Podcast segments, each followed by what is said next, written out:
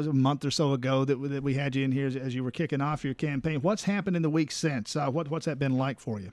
Oh wow. Well, you know, I really I really think that everyone who has any inclination to run for any seat should try to get involved in, in public office in some way because once you see how the process is run, you can see a lot more uh, up close and personal about how you should go about changing things. Uh, it's it's one thing to sit on the other side and, and armchair quarterback it. It's another to be in it and uh, and just see the process. It's been it's been interesting. Big part of that process, uh, good, bad, or otherwise, and people will have differing views on that. Big part of that process is raising the money. I mean, somebody had to put the gas in your tank to get here this morning. This is a campaign trip, uh, and part of what you're doing is out there raising money or trying to. Uh, what's never mind how's it going? What's the effort like? Sure. Uh, well, the effort is is a daily effort. You know, you make calls and you have fundraisers and and you do that kind of thing. We are kind of matching the other Democratic candidates around the state, so we feel pretty good about that. Um, you know, it's just a it's an ongoing thing. Uh, we're focusing uh, more recently on local elections and trying to make sure that we support down ballot candidates as best we can. So uh, we're doing a little bit of that too. Getting any help at all, any inclination that you'll ever get any help from the National Party? I mean, they, they have money and they triage, they prioritize. Any sense that they're going to throw any money your way? Yeah, you know, it, it's early yet. Uh, we do find that we need a lot of grassroots efforts in these in these districts. Um, you know, it's it's kind of a, a a symptom of a larger problem that we don't have that immediate early buy-in from the national party and it's a complaint that a lot of democrats have you know if you see a party that is kind of not wanting to invest in every race and not want, wanting to go all in as a voter you say well you know is that someone is that is that a party that is about the fight is that a party that's about Americans and and all of our values and and really standing up for what we believe. And so, you know, I'm here to say yes, I'm a Democrat. Yes, and I'm here in the fight and I'm going to fight no matter what. Something that would discourage me, frankly, Chalis Montgomery with this congressional candidate, I would look at District 6, what we had up there this this earlier this year. Uh, Jon Ossoff 30 plus million dollars in a district that looked winnable for the Democrats. With 30 million dollars, couldn't get it done. That would discourage me as a Democrat in a, a district that's a whole lot redder than that one. Yeah, you know, six was pretty red. Six was pretty red to start out, and so Ossoff did really well. Um, we did have a lot of outside money, a lot of outside influence uh, on on both sides of that ticket, and uh, you know, frankly, that, that race was about not what it needed to be about. It was about the Trump presidency. It wasn't about the district. And I think that's where we lose. We've got to make sure that we are talking about the issues in the district that matter and, and that affect people's everyday lives. Right, which is what? Uh, what is, you've been out there for a while now, and I'm sure listening as much as talking. What are you hearing? What is the issue?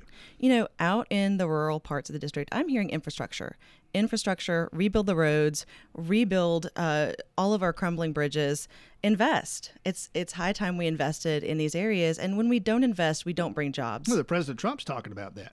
Yeah, and you know what? It's a good idea.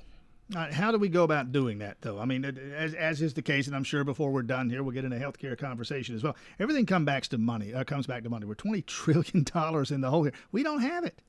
Uh, so so we don't we say we don't have it right but the president uh, requested i think um, a much smaller number than congress approved for the military budget congress approved nearly double what the president approved so um, what the president requested mm. so you know if if we're going to spend you know over and above there which granted we have a lot of threats you know abroad that we need to be prepared for um, but we need to take a look at, at how we're spending some of those things. And, you know, if we've got money for this over here, you know, maybe we need to spend more wisely.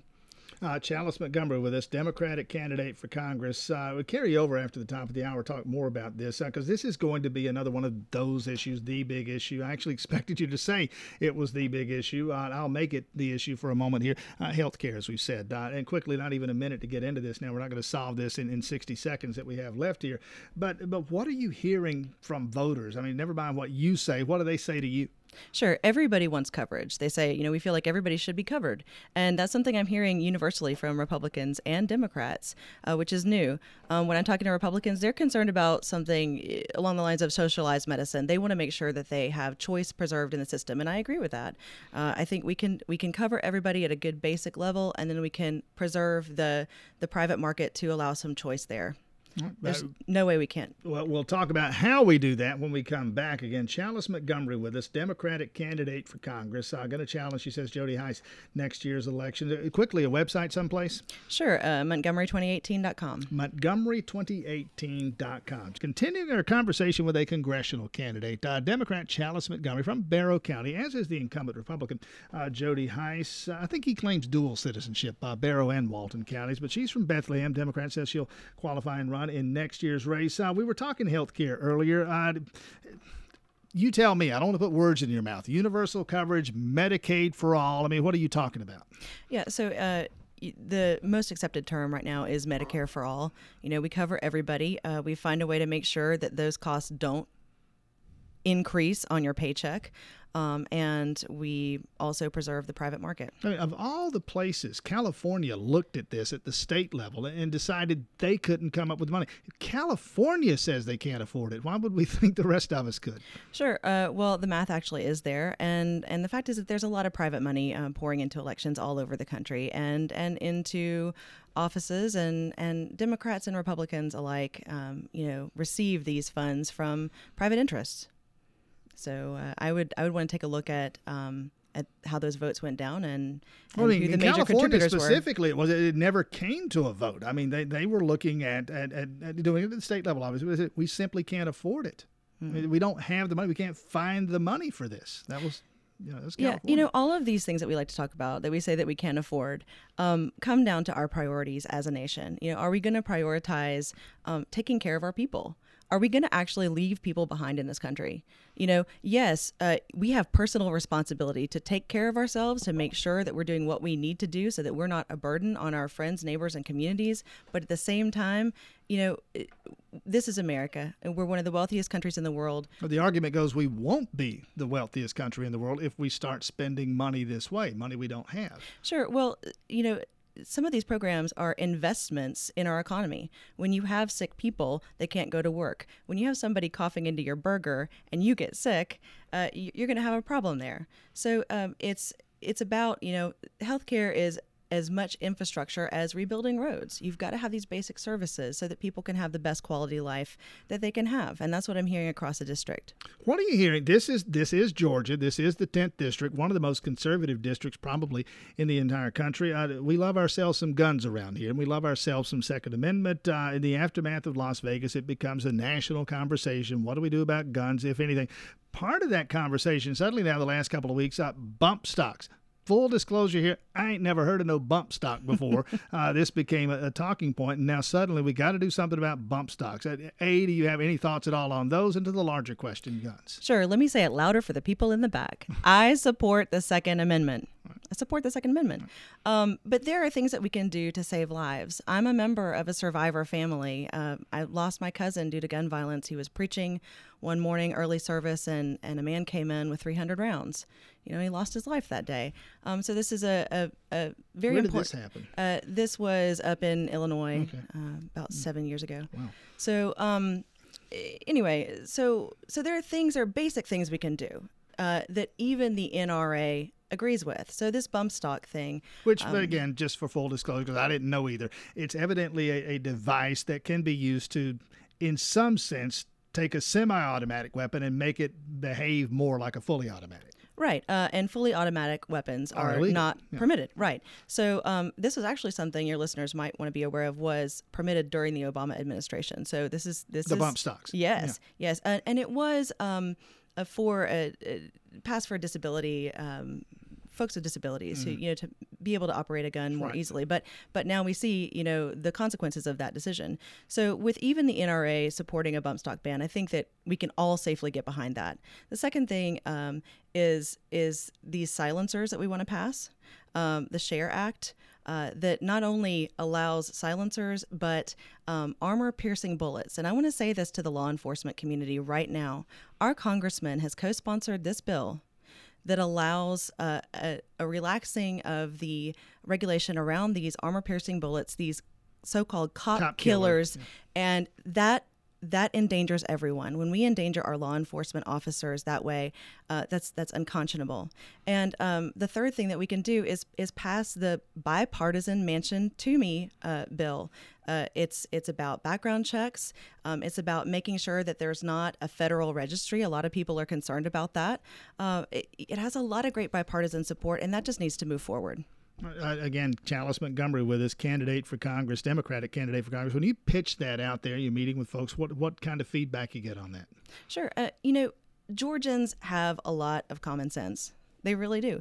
And and when you talk to them uh, about things that they care about, and, and you listen, and you find something that you know preserves their Second Amendment rights and and preserves their their right to life, liberty, and the pursuit of happiness, I think that's something that everyone gets behind. Something like 85% of America supports background checks. Um, while well, those, by the way, those are in place now, right? I mean, uh, the background checks as a matter of law exist now. If I go try to buy a gun, they find out I'm a felon, I don't get to buy the gun, and I'm in trouble for trying to buy the gun. Right, but there are ways to strengthen those background check processes while still preserving, uh, you know, a family you know, heritage weapon. You know, you pass that down, right. you know, father to son. Shouldn't have to go through any regulation there. But uh, yeah immigration. Chalis Montgomery with us. Uh, the president is the president taking a lot of heat for his most recent stance on these DACA kids. As I understand, what the president is saying is this was never a presidential decision to make. I'm going to throw the ball back to Congress, and you would be in Congress. This is something Congress has to pass a law on as regards to whether these dreamer kids get to stay. Sure. Uh, well, this is a human rights issue you know, frankly, uh, any kid that gets taken across a border and, and raised in a country, you know, I think that we have a responsibility uh, as Americans and, you know, as a, as a person of faith to take care of those folks. You know, I know these people that they have come, they have gotten jobs, they have. Um, well, they broke the law in coming uh, they didn't break their law. No, the, the, the parents, parents the yeah. parents brought them here, and so we absolutely have to take care of those kids. I have done advocacy on the national level with the Evangelical Immigration Table, and especially regarding the the kids who are now orphaned when we deport their parents. So we've got to find an immigration policy that supports. Yeah supports the family and has some kind of reparation uh, for breaking the law yeah, I, I, asked the question hypothetically and as an analogy in the aftermath of one of the other of the storms that had people evacuating the coast. I, what if this? I mean, what if you evacuate your home on the coast?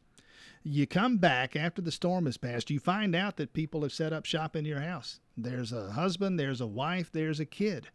They're in your house illegally. The kid get to stay?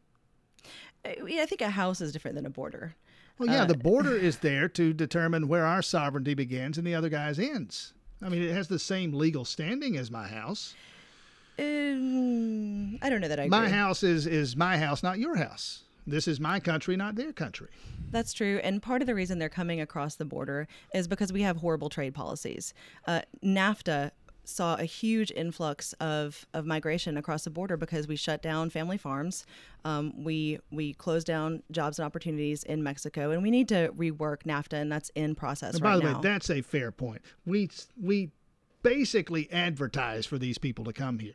Right. And and part of the issue too is that we do have large employers who are advertising for labor because they can't find it in their local markets. So they're advertising to bring folks here, but they're not also held accountable uh, Chalis Montgomery. By the way, this is not a shot at you. Nobody ever answers that question about whether the kid gets to stay in the house or not. I mean, it, it, I, I, think it's a good analogy. Others beg to differ. Uh, on the campaign trail, as we say, running for a seat, you would be the first to acknowledge, I think, just looking at a map, this looks like a difficult climb. Is it doable? Sure. Uh, have you seen what happened in Kansas 4? No. Okay. So there was a. if I have, I've forgotten. There was me. a seat that was R30. And I don't remember the name of the gentleman who ran, but um, he he brought that percentage up to within five points. Okay, yeah, that was yeah, that was before our Georgia six, and it was another example where I do recall now. There was one more of these uh, where it was yeah, the Democrats closed the gap. Mm-hmm. Okay, moral victory, yay, hooray! Mm, yeah, but this is an R fourteen, and there's a lot of discontent in the district, and when we have you know, a congressman that comes in and says, "Well, you know, this thing in in in Nevada, uh, it could have been an airplane, it could have been knives, it could have been guns. Could have been a truck because the truck took out 86 people in France. You know, it, it, we've got to have some common sense uh, here in Congress, and I, I, think that the people of the district see that. Chalis Montgomery again, the website? Uh, Montgomery2018.com. Montgomery2018.com. Thanks for coming in this morning. Stay safe out there in all that fog. We'll do. Thanks.